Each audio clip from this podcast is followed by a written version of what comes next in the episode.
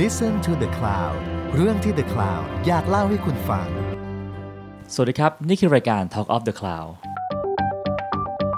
วันนี้รายการ Talk of the Cloud จะมาพูดคุยกับคุณอัธพลเลือกพิบูล CEO ของปตท ผู้เป็นกำลังหลักในการเปลี่ยนทิศทางของบริษัท จากผู้ผลิตพลังงาน ไปสู่การเป็นผู้ขับเคลื่อนทุกชีวิตด้วยพลังแห่งอนาคตเราจะมาคุยกันถึงเรื่องบทบาทและนวัตกรรมมากมายที่ปตทสร้างขึ้น เพื่อช่วยแก้ปัญหาโควิด -19 และแนวคิดในการบริหารองค์กรขนาดใหญ่ ที่เต็มไปด้วยความท้าทายอย่างปตท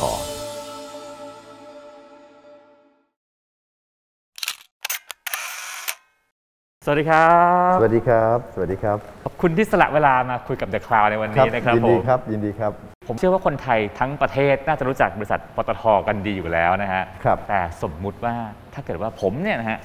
ไม่เคยรู้จักบริษัทปตทมาก่อน คุณอัตพลอยากจะแนะนำว่าปตทคือบริษัทอะไรฮะแล้วก็สำคัญกับประเทศไทยยังไงบ้างครับจริงๆคุณก้องพูดไปเมื่อกี้ว่าคนรู้จักอยู่แล้วใช่ไหมผมขอเสนอมุมใหม่แล้วกัน ครับผม มุมรู้หรือไม่เกี่ยวกับปตทดีไหมอ่าดีครับผม ก็รู้หรือไม่ว่าปตทเพิ่งเป็นการปิโตรเลียมแห่งประเทศไทยเนี่ย40กว่าปีที่แล้วเองแล้วรู้เปล่าว่าปตทเป็น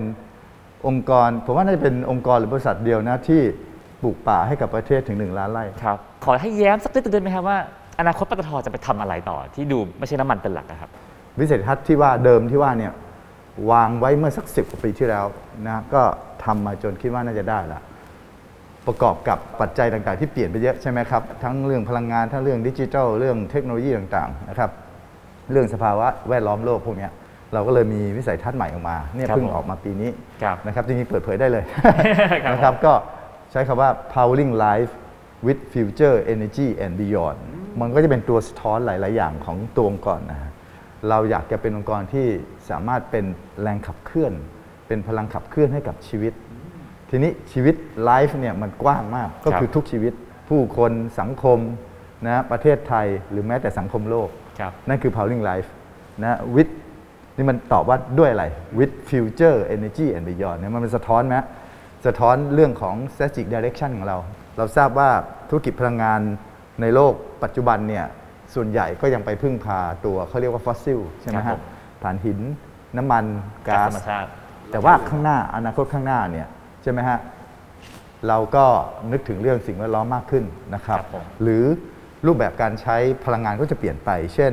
รถนะฮะเดิมใช้น้ำมันเนี่ยครับเอ่ออนาคตไกลๆเนี่ยรถไฟฟ้าก็คงจะมาแน่นะครับครับเพราะฉะนั้นเราก็ เลยลงไปในธุรกิจพวกนี้นะครับไกลๆเลยที่เราศึกษาอยู่คือไฮโดรเจนครับผมอ่าอันนี้คือ future energy นะฮะ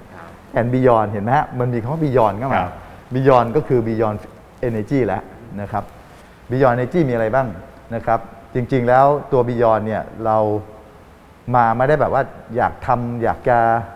สร้าง profit ให้กับตัวองค์กรนะฮะเพียงอย่างเดียว แต่จริงๆแล้วอยากจะทำเพื่อจะ เป็นส่วนเสริมในการสร้าง new S curve ให้กับประเทศ ธุรกิจที่เราจะ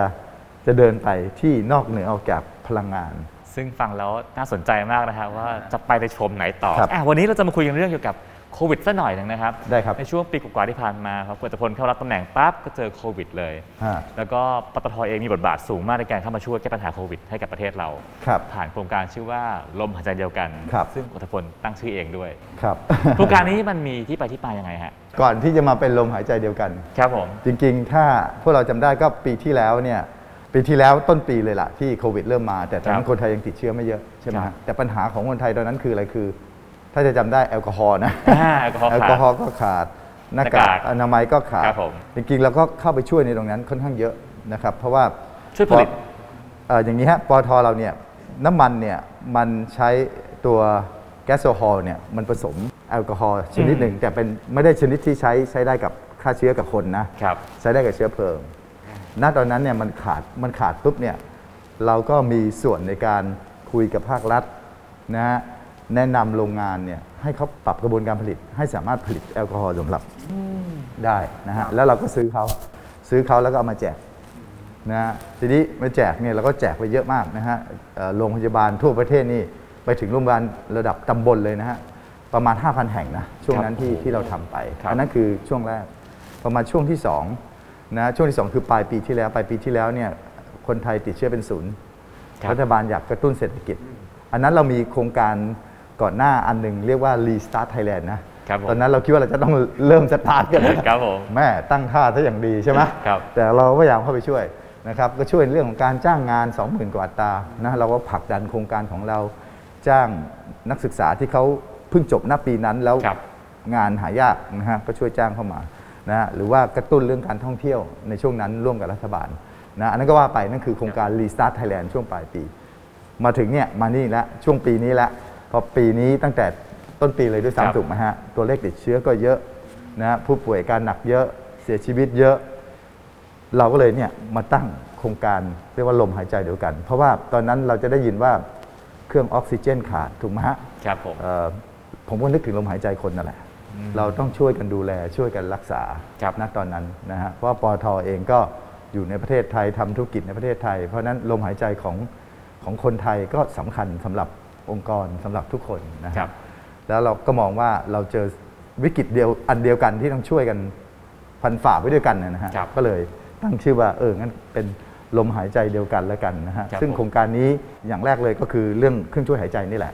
เราก็พยายามเอ่อเข้าไปสนับสนุนเครื่องช่วยหายใจของโรงพยาบาลทั่วประเทศครับเอ่อทำไป 400 กว่าเครื่องนะฮะไปที่โรงพยาบาล 300 กว่าแห่งครับซึ่งทำให้เกิดนวัตกรรมในกลุ่มปตทเยอะเหมือนกันครับผม เราช่วยออกแบบไอ้เตียงเคลื่อนย้ายผู้ป่วยความดันลบครับนะฮะออกแบบพวกห้องห้องความดันลบครับร่วมกับโรงพยาบาล หรือเราสร้างหุ่นยนต์ด้วยนะฮะหุ่นยนต์ที่จะคอยส่งยาส่งอาหารให้กับผู้ป่วย และผู้ป่วยสามารถคุยกับคุยกับหมอ กับหมอได้มี iPad นะฮะหมอก็จะถามอาการ หรือว่าเป็นหุ่นยนต์ฆ่าเชื้อเออเวลาผู้ป่วยเอ่อย้ายห้องหรือว่าออกจากห้องเนี่ยก็ส่งหุ่นยนต์ในเนี้ยเข้าไป แล้วก็ใช้เอ่อรังสีอุลตราไวเลตเนี่ยฆ่าเชื้อได้ทั้งห้อง โดยที่ครับคนผมไม่ต้องเข้าไป โอ้ ก็นวัตกรรมมันก็มาพร้อมกับวิกฤตเหมือนกันครับผมนะครับ อันนั้นก็คือโครงการลมหายใจเดียวกันในเฟสแรกครับผมนะครับทีนี้เฟสที่ 2 ไฮไลท์เลยต้องมีครับศูนย์ตรวจโควิดครบวงจร ครับ ใช่ครับเอ่อลมหายใจเดียวกันเราก็ช่วยแบบครัเฉบพาะหน้านะฮะ ทีนี้พอผ่านไปสักพักเนี่ยเราก็จะได้ยินว่าโรงพยาบาลสนามก็ไม่พออ่าใช่หรือที่เจอแล้วน่าจะสะเทือนใจกันเยอะคือว่าพอตรวจเจอแล้วเนี่ยไม่รู้จะไปไหน เพราะฉะนั้นเลยเป็นที่มาว่าเอ้ยอย่างนั้นเนี่ยเราน่าจะลองทำให้มันครบวงจรไปเลยตั้งแต่ต้นน้ำยันปลายน้ำไปเลยนะฮะก็เลยเป็นที่มานี่เราตั้งโครงการเอ่อศูนย์ เราเรียกว่าศูนย์คัดกรอง และโรงพยาบาลสนามครบวงจร แบบ end to end ซึ่งเป็นครั้งแรกของเมืองไทยด้วย ถูกไหมฮะที่ทำ ถ้าเป็นภาคเอกชนแล้วกันหรือว่ารัฐวิสาหกิจที่ว่าเซตขึ้นมาเนี่ยน่าจะเป็นอันแรกนะครับที่ดูแลทั้งตลอดวงจรนะคครัรับบ เริ่มจากเรามีศูนย์ที่จะตรวจคัดกรองนะฮะผู้ที่ผู้ที่สงสัยว่าตัวเองจะเป็นเนี่ยตรวจแล้วเจอหมอจะเข้ามาให้คำแนะนำถ้าคนไหนที่สามารถไปทำโฮมไอโซเลชันได้ ครับแล้วก็มีกล่องอุปกรณ์ให้ครบเลย ครับไม่ว่าจะเป็นประหลอด นะฮะเครื่องวัดออกซิเจน ที่สำคัญคือมียาฟาฟาวิพิลาเวียที่ว่าขาดขาดๆเนี่ยคือที่เราศึกษามาเนี่ยยาตัวเนี้ยยิ่งจ่ายเร็วยิ่งดีนะฮะก็ก็มีตรงนั้นไปแล้วก็แล้วก็ถ้าผู้ที่ติดเชื้อเขาเดินทางมาโดยรถสาธารณะเนี่ยเราก็จะมีรถบริการส่งเขาถึงบ้านนะโอ้เพราะว่าถ้าให้เขากลับรถสาธารณะโอกาสเขาไปติดคนอื่นเนี่ยเพราะเราครับรู้แล้วว่าเขาเขาเป็นผู้ติดเชื้อถูกไหมเราก็เอารถ ที่เราจัดไว้ให้เนี่ยส่งไปถึงบ้านนะฮะและนอกจากนั้นเรามีบริการนะฮะส่งอาหารตลอด 14 วัน ให้ส่กับงถึงขบ้านเลยส่งถึงบ้านฟรีไหมฮะ ฟรีดีฮะ โอ้โห อ๋อนอกจากนั้นพอตรวจเจอเชื้อเนี่ยในศูนย์เนี่ยเขาเอ็กซเรย์ปอดเลยนะ ไม่ต้องรออาการ ครับ เพื่อจะวิเคราะห์ว่าเอ๊ะมันหนักหนาแค่ไหนนะที่ถ้าถ้าการดูน่าจะต้องติดตามใกล้ชิดเนี่ยก็จะมีโรงพยาบาลสีเขียวมารองรับ อันนี้ 1,000 เตียงครับ นะทีนี้ถ้าเขียวแล้ว เกิดหนักขึ้นก็มีเหลืองมารองรับอีก 300 เตียงนะเหลืองแล้วแดงก็ยังมีแดงนี่คือสร้างใหม่เลยนะ อันนี้คือร่วมกับทางเอ่อโรงพยาบาลปิยเวชนะครับครับเอ่อเราใช้คำว่าโรงพยาบาลสนามก็จริง แต่ข้างในเนี่ยมันก็คือห้อง ICU เลยนะ แยกต่างหากห้อง ICU ความดันลบเลยนะฮะครับแล้วก็ผมอุปกรณ์ครบ อันนี้ก็จะเห็นว่าเราสามารถดูแลผู้ป่วยได้ได้อย่างครบวงจรนะฮะครับผมทีนี้อะเรามาคุยกันเรื่องของ องค์กรบ้างนะฮะ ครับ คือในช่วงโควิดที่ผ่านมาปีกว่าๆเนี่ยผมว่าทุกองค์กรล้วนน่วมกันหมดเลยนะฮะครับปตทเองได้รับผลกระทบเยอะไหมฮะ แล้วก็ตรงไหนที่โดนหนักสุด แล้วก็คุณอัตพลพาข้ามผ่านมาได้ยังไงอะครับ โอเค ก็จริงๆ ปอทก็ไม่ต่างจากองค์กรอื่นนะครับ ปีที่แล้วเนี่ยพอโควิดมันส่งผลกระทบขึ้นมาเนี่ย มันไม่ใช่เฉพาะประเทศไทยถูกไหมฮะครับมันทั้งโลก พอทั้งโลกปุ๊บเนี่ยเอ่อปอทเองจริงๆ แล้วเรื่องกำลังการผลิตของปอทเนี่ยส่วนหนึ่งก็ในประเทศ ดูแลในประเทศร้อยเปอร์เซ็นต์ส่วนหนึ่งเนี่ยก็ส่งออกเช่นครับพวกปิโตรเคมีพวกอะไรพวกเนี้ยวันนี้ก็กระทบหมดเลย เราก็เจอวิกฤตแล้วล่ะ สิ่งที่จะทำก็คือ ผมก็เซตที่เขาเรียกว่า PT Vital Center ขึ้นมา ตั้งเป็นเหมือนคล้ายๆวอลลุ่มที่จะมาช่วยดูว่าเอ๊ะเราเราจะจัดการปัญหา เฉพาะหน้าพวกนี้ร่วมกันยังไงครับเอ่อเน้นคำว่าร่วมกันนะเพราะว่าเอ่อก็ทำออกมาหลายอย่างเรา เป็นกลยุทธ์ออกมาง่ายๆ ผมสรุปง่ายๆ เราใช้คำว่า 4R ครับ 4R นะ R แรกคือ resilience resilience นี่หมายถึงว่าทำยังไงเฉพาะหน้าให้สร้างความยืดหยุ่นให้กับองค์กร สร้างให้ให้องค์กรเนี่ยรอดได้ในระยะสั้นครับผมนะตัว R ที่ 2 คือ restart เราก็ขนานกันเราต้องเตรียมตัวในการที่จะกลับมา restart ได้ด้วยนะครับเมื่อเมื่อวิกฤตมันเบาบางลงนะ R ที่ 3 คือ reimagination ต้องมานั่งคิดใหม่แล้วล่ะ ว่า next normal องค์กรจะต้องไปยังไง เพื่อจะต้องเตรียมนะครับ R ที่ 4 คือ reform reform มันต้อง reform เพราะว่าถ้าเรามองว่าไอ้ข้างหน้ามันไม่เหมือนเดิมเนี่ยการทำงานแบบเดิม หรือโครงสร้างองค์กรแบบเดิมๆเนี่ยมันอาจจะไปไม่ได้แล้ว ก็ต้องเตรียมไอ้สิ่งพวกนี้ทำคู่ขนานกัน แต่ว่าแน่นอน 2 อันแรกต้องต้องโฟกัสก่อนออีกอันหนึ่งที่ทำก็คือ เราต้องเอาเงินสดเข้ามาในองค์กรกันครับผมสำคัญในขณะที่เครดิตยังดีอยู่เนี่ยนะครับเพราะฉะนั้นปีที่แล้วเป็นปีที่กลุ่มปอททั้งกลุ่มเนี่ยออกหุ้นกู้เยอะมากนะฮะแสนกว่าล้าน เอา cash เข้ามาในมือ เพื่อเพราะเราไม่รู้นี่ข้างหน้ามันจะเป็นยังไง แล้วมันจะยาวนานแค่ไหน เราก็ออกหุ้นกู้มาครับผมนะก็ก็ทำให้องค์กรเนี่ย เอ่อเข้มแข็งขึ้นอุ่นใจไว้ก่อน เมื่อกี้คุณอรรถพลพูดถึงเรื่องของการ restart ของปตทไปแล้วนะฮะครับทีนี้ผู้ประกอบการจำนวนมากก็กำลังรอ restart เช่นเดียวกันฮะคุณอรรถพลคิดว่าโควิด กับเศรษฐกิจไทยนะฮะอนาคตเนี่ยมันจะเป็นยังไงต่อไป แล้วก็ผู้ประกอบการทั้งหลายแหล่เนี่ยควรจะต้องเตรียมตัวกับการ restart อย่างไรครับการคาดการณ์ส่วนตัวเพราะว่าโควิด ก็คงจะอยู่กับเราไปอีกสักพักใหญ่เลยล่ะเอ่อปีหน้าเนี่ยก็อาจจะยังยังอยู่นะถามผมนะครับ เพียงแต่ว่าเอ่อเราต้องเปลี่ยนโหมดแล้วล่ะว่าเราต้องเรียนรู้ที่อยู่กับมัน ตัวเลขผู้ติดเชื้อนะครับที่เรามอนิเตอร์อยู่ทุกวันเนี่ยเราอาจจะต้องเปลี่ยนวิธีการว่าเอ๊ะเราไปมอนิเตอร์ผู้เสียชีวิตไหมหมายถึงว่าติดได้ แต่ว่าไม่ตายครับ นะฮะคือถ้าตัวเลขผู้ผู้เสียชีวิตน้อยลงผมว่าเป็นสัญญาณที่ดีนะฮะว่าเราสามารถอยู่กับมันได้ เราสามารถบริหารจัดการมันได้ส่วนหนึ่งอะอันนี้เป็นข้อเสนอแนะ รีสตาร์ทผมว่าถ้าข้อแนะนำสำหรับสำหรับผู้ประกอบการใช่ไหมครับ อาจจะต้องดูว่าเราสามารถใช้ตัวเทคโนโลยีเข้ามาทดแทนอะไรได้บ้างเอ่อถ้าเป็นธุรกิจหลักอย่างธุรกิจท่องเที่ยวเนี่ย อันนี้เป็นความเห็นส่วนตัวนะครับอาจจะต้องแบ่งแบ่งเซกเมนต์ของของธุรกิจหน่อยหนึ่งไหมว่าเราถือโอกาสซะเลย เพราะว่าที่ผ่านมาหลายพื้นที่นะครับ เราเราดูเชิงปริมาณเนี่ยทำให้เราใช้ทรัพยากรสูงเหมือนกัน ทำให้เราต้องเอาคนต่างชาติเข้ามาเยอะมากนะฮะจริงๆอะถ้าดูในปริมาณที่เหมาะที่สมว่าให้คนไทยทำกันเองช่วยกันทำเนี่ยผมว่ามันก็อาจจะอาจจะไม่จำเป็นต้องใช้ปริมาณมากขนาดนั้น และตัวราคา pricing ก็ขยับขึ้นมาได้หน่อยนะเพราะราคามันคือ demand supply ถูกไหมครับผมว่าเรามีเยอะๆๆๆที่ไหนก็มีเยอะเต็มไปหมดเนี่ยมันก็ราคามันก็ต่ำอะ ยิ่งต่ำมันก็ยิ่งต้องการปริมาณ ยิ่งต้องการปริมาณใช้ทรัพยากรยิ่งเยอะ ต้องเอาคนข้างนอกเข้ามา คนไทยไม่พอ แต่ว่าถ้าทำทำของให้ขึ้นมานิดนึงนะดีขึ้นมานิดนึง แล้วก็ขยับราคาหน่อยนึง คนไทยเราเรื่องซีวิตมาต่างชาติสู้ไม่ได้อยู่แล้ว อันนี้ครับผมพูดถึงธุรกิจบางธุรกิจนะธุรกิจท่องเที่ยวอะไรพวกเนี้ยส่วนธุรกิจอื่นเนี่ยก็เอาตัวเทคโนโลยีเข้าเข้ามาช่วย แล้วก็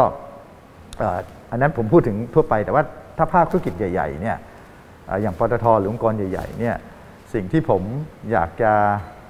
เออมองว่าช่วยกันก็คือเรื่องการลงทุน การดึง partner ต่างชาติเข้ามาร่วมลงทุนในประเทศไทยไอ้พวกเนี้ยมันจะช่วยกระตุ้นเศรษฐกิจ กระตุ้นการจ้างงานนะครับ เพราะฉะนั้นก็ถ้าให้แนะนำคือต้องช่วยกันทุกระดับ บริษัทใหญ่ ๆ ต้องช่วยลงทุน อย่างปตทเนี่ยถ้าจะได้ยินข่าวเราก็เริ่ม ลงทุนเมื่อกี้ที่ผมพูด future energy เนี่ยครับผมเราก็เริ่มไปดึงนักลงทุนที่เขามีเทคโนโลยีในการทำรถไฟฟ้าเข้ามา จับมือกันตั้งจอยเ e นเจอร์ตั้งบริษัทร่วมกัน แล้วก็ลงทุนในประเทศไทย อันเนี้ยมันถึงจะช่วยกระตุ้นเศรษฐกิจ แล้วก็พาให้ประเทศของเราไปข้างหน้าได้หลังหลังโควิดครับผมเป็นโอกาสที่จะได้คิดใหม่ในหลาย ๆ เรื่องนะครัใช่ผมครับใช่ครับ อะทีนี้ ทีมงานชาวปตทนะฮะก็เล่าให้ฟังว่าคุณอัตพลเนี่ยเป็นผู้บริหารที่แพรวๆมากๆนะครับผมมีไอเดียใหม่ตลอดเวลาเงี้ยดีครับผมทีนี้สมมุติว่าถ้าเกิดว่ามีการเขียนหนังสือตำราการบริหารงานแบบอัตพลขึ้นมาหนึ่งเล่มนะฮะโอ้โหคิดว่าหนังสือเล่มเนี้ยมันจะชื่อเรื่องอะไรครับ มันก็จะ general นะแต่ว่าเนื่องจากผมผมเห็นมันจริง ๆ ผมก็ใช้คำว่าวิกฤตเท่ากับโอกาสแล้วกันอืมครับ เพราะว่า ชีวิตการทำงาน หรือแม้แต่ตัวองค์กรที่ผมทำงานด้วยเนี่ยผมว่ามันเจอวิกฤตเยอะมากเลย แล้วทุกวิกฤตเนี่ยมันทำให้เกิดการเปลี่ยนแปลงที่ดีขึ้นครับปตทเนี่ยตั้งขึ้นมาเพราะอะไร ตั้งขึ้นมาเพราะวิกฤตขาดแคลนน้ำมันอืมประเทศไม่มีน้ำมันใช้นะตอนนั้น ทีนี้พอเกิดวิกฤตที่ว่าเนี่ยเอ่อรัฐบาลตอนนั้นสมัยนายกเกรียงศักดิ์ก็บอกเฮ้ยมันต้องมีองค์กรที่แบบบูรณาการดูเรื่องพลังงานประเทศแล้ว นะก็เลยรวมสองอันเนี้ยเป็นการปิโตรเลียมแห่งประเทศไทย ครับ อันนั้นคือจุดกำเนิดเห็นไหมมันเกิดจากวิกฤตเพราะฉะนั้นต้มยำกุ้งเนี่ยหลายธุรกิจหลายวงการนะฮะมันเปลี่ยนมือจากคนไทยไปเป็นต่างชาติถูกไหมครับจำได้ไหมจำได้แห่คัดต่างชาติเข้ามา ยกเว้นธุรกิจพลังงาน ธุรกิจพลังงานเนี่ยเปลี่ยนมือจากฝรั่งมาเป็นของคนไทยนะอ่านี่เล่าให้ฟังนะครับ ทีนี้อะมาตัวผมครับผม วิกฤตโอกาสก็จริง ๆ เข้ามาก็ ก็มีโอกาสทำงานที่แก้ปัญหาวิกฤตได้พอสมควรนะ แต่ก่อนเนี่ยคนไม่ค่อยอยากเข้า แล้วมันเกิดวิกฤตหนักเลยคือ คือบริษัทจำได้ไหมปั๊มเจ็ตอ่าอ่าจิฟฟี่ดังมากเลยใช่ไหมฮะนั่นแหะมันสร้างวิกฤตให้กับปตทถูกไหมฮะครับผมคือเจ็ตมาตั้งที่ไหนเนี่ย เจ้าของปั๊มdealer ของปตทนี่ร้องไห้เลยล่ะ เราก็เลยมีการออกแบบปั๊มที่จะมาสู้เจ็ต นะเราใช้คอนเซปต์ว่าปั๊มอินเด p พาร์คอืมเข้าใจปั๊มไหม in the parkอ๋อมิน่าถึงติดต้นไม้เยอะมากทุก ใช่แล้วนั่นนะฮะ เราก็ตั้ง concept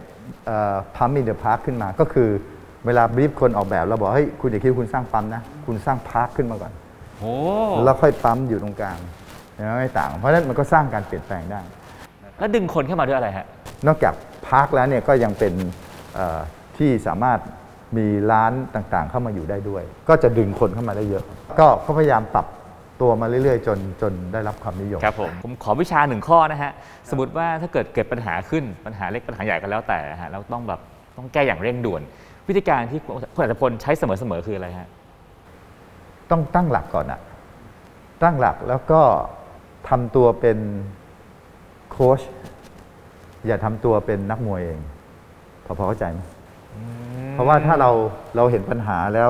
สมมติไปเกิดวิกฤตเนี่ยถ้าเราคิดแบบนักมวยเนี่ยก็คือหมัดซ้ายดี หมัดขวาดีลงรายละเอียด แต่ว่าถ้าเราถอยมาสักก้าวหนึ่งแล้วมองเข้าไปเนี่ย มันอาจจะเห็นวิธีการแก้ปัญหาที่ดีกว่า ผมเองในในฐานะในตำแหน่ง CEO เนี่ยใช่ไหมฮะ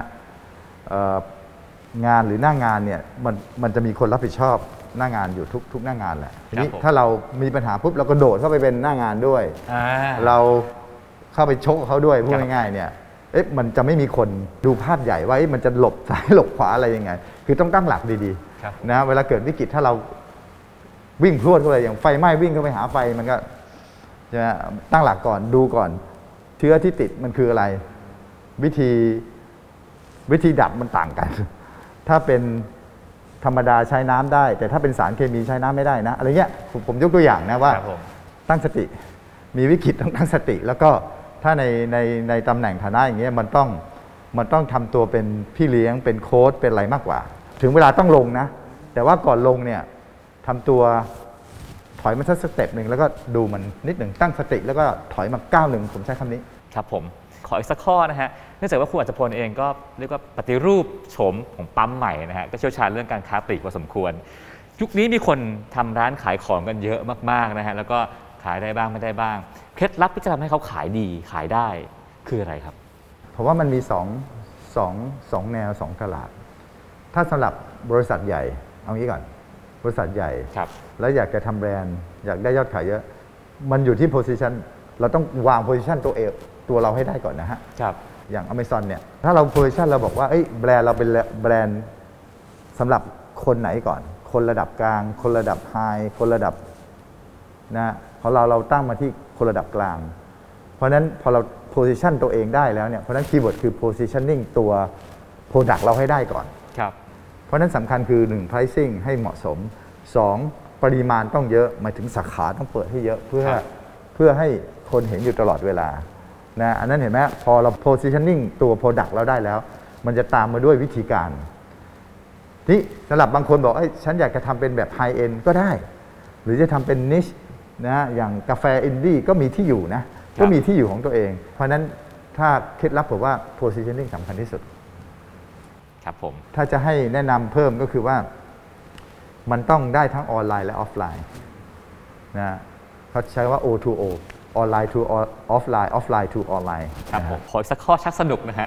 ครับเชิญครับคือทุกวันนี้เราเห็นโอกาสกันเยอะมากนะฮะแล้วก็บางครั้งบางธุรกิจเห็นโอกาสแล้วก็ก็ต่อยอดไปเรื่อยครับๆก็จะมีคำถามว่าเอ๊ะแล้วควรจะต่อยอดเฉพาะสิ่งที่เกี่ยวกับเรา หรือไม่ได้เกี่ยวกับเราดีคำถามคือปตทเองทำน้ำมันอยู่ดีๆไปทำกาแฟ ไปทำสิ่งที่บียอนนะฮะอีกอีกเยอะมากๆเลยคำถามคือว่าการต่อยอดที่ดีอะมันควรคิดจากอะไรอะครับเอ่ออย่างแรกผมว่ามันก็ต้องดูดูเรื่องตลาดก่อนแหละ ความเป็นไปได้ของตลาดถูกไหมฮะการเปลี่ยนแปลงของตลาด คือบางครั้งไอ้คำว่าต่อยอดเนี่ยมันคือการเปลี่ยนแปลงนะฮะหมายถึงว่าทำของเดิมไปเนี่ยอาจจะขายไม่ได้อะอืมก็ต้องต่อยอดไปทำอ่าอันอื่นที่เราคิดว่าเป็นความต้องการของตลาดอะผมว่าตลาดสำคัญที่สุดเพครับราะฉะนั้นก็ต้องมองตลาดให้ออกนะฮะว่าต่อยอดอะไรอันที่หนึ่งอันที่สองเรื่องความเชี่ยวชาญถูกไหมฮะเอ่อ มันควรจะต้องมีลิงก์ในเรื่องของความเชี่ยวชาญที่เรามีอยู่เดิมบ้าง ที่ผมพูดไปในยจริง ๆ แล้วเนี่ยมันก็ต่อยอดนะ เพราะอย่างปอทเนี่ยมันทำเรื่องปิโตรเคมีอยู่แล้ว เพราะฉะนั้นนักเอ่อเขาเรียก chemical engineer พวกวิศวะ engineer พวกนักวิทยาศาสตร์อะไรมันเรามีอยู่แล้วนะนี่จะต่อยอดไปเรื่องยาเรื่องอะไรเนี่ยมันทำได้ แล้วจริง ๆ ธุรกิจยาเนี่ยมันไม่ใช่เฉพาะเคมีอะมันต้องสร้างโรงงานไงนี่ปอทเนี่ยเรื่อง การก่อสร้างเรื่องโครงการก่อสร้างเราสบายมาก เราสร้างโรงแยกก๊าซโรงปิโตรเคมีซึ่ง ซึ่งจริง ๆ ซับซ้อนกว่า อันนี้ด้วยซ้ำมันก็มาต่อยอดได้ หรือพวกวัสดุทางการแพทย์เนี่ยจริง ๆ ส่วนใหญ่มันก็มาจากวัสดุไอ้พลาสติกอะปิโตรเคมีทั้งนั้นอะครับผม นะมันเราก็ต่อยอดจากของเราได้นะครับหรือว่า AI robotics ดิจิทัลพวกนี้มันมันเป็นสิ่งจำเป็นที่เราต้องใช้เอามาปรับปรุงในกระบวนการของเราอยู่แล้วครับแล้วก็ต่อยอดบางอันเราต่อยอดเป็นธุรกิจเลยด้วยซ้ำนะหรือถ้าเป็นบริษัทใหญ่เนี่ย เรามีความต้องการในมืออยู่แล้วเนี่ยแล้วทำเองก็ได้ หรืออย่างคลาวคลาวคลาวครับผม เหมือนกับชื่อนี่แหละ ครับ เราก็มีธุรกิจ cloud แล้วนะอืมนะฮะ cloud service ครับ มันก็เริ่มมาจากความต้องการในกลุ่มเราเองนั่นแหละโอ้โหสุดยอด เอามันใหญ่พอแล้วก็เอาโอเคทำเองทำเองแล้วก็แต่ไม่ได้ทำธรรมดานะไอ้ cloud มันคือไอ้ไอ้ storage สำหรับข้อมูลถูกไหม ครับ แต่เราจับกับ Microsoft มันให้ทั้ง solution และ และ storage สำหรับการเก็บ Data ด้วย โอ้โหเก็บยังไงให้มันมีประสิทธิภาพ เก็บแล้วก็วิเคราะห์ Data ให้ด้วยอะไรเงี้ยเนี่ยนี่มันคือการต่อยอดทั้งนั้น ครับเอาละฮะมาถึงคำถามสุดท้ายแล้วครับผม ตั้งแต่คุณอัตพลรับตำแหน่งมาประมาณปีกว่าๆเนี่ยนะครับ ครับ เหตุการณ์ไหนคือเหตุการณ์ที่ทำให้รู้สึกว่า โอ้มีความสุขที่สุดของการเป็น CEO ปตทครับ ผมคิดว่าผมตัดสินใจเอาตัวองค์กรปอทเนี่ยเข้าไปช่วย ใช้ศักยภาพปอทเนี่ยเข้าไปช่วยเนี่ยในชุมชนได้ค่อนข้างมากอะนะในฐานะที่เราดูแลตรงนี้ คือเราจะทำดีกรีเท่าไหร่ก็ได้ถูกไหมฮะแต่ว่าผมมีความสุขว่าผมตัดสินใจถูกที่เลือกให้ปอทเข้าไปช่วยในดีกรีที่เต็มที่หรืออย่างน้อยมันก็ช่วยได้บ้างนะครับวิกฤตนี้มันใหญ่มากนะนะแต่ว่าอย่างน้อย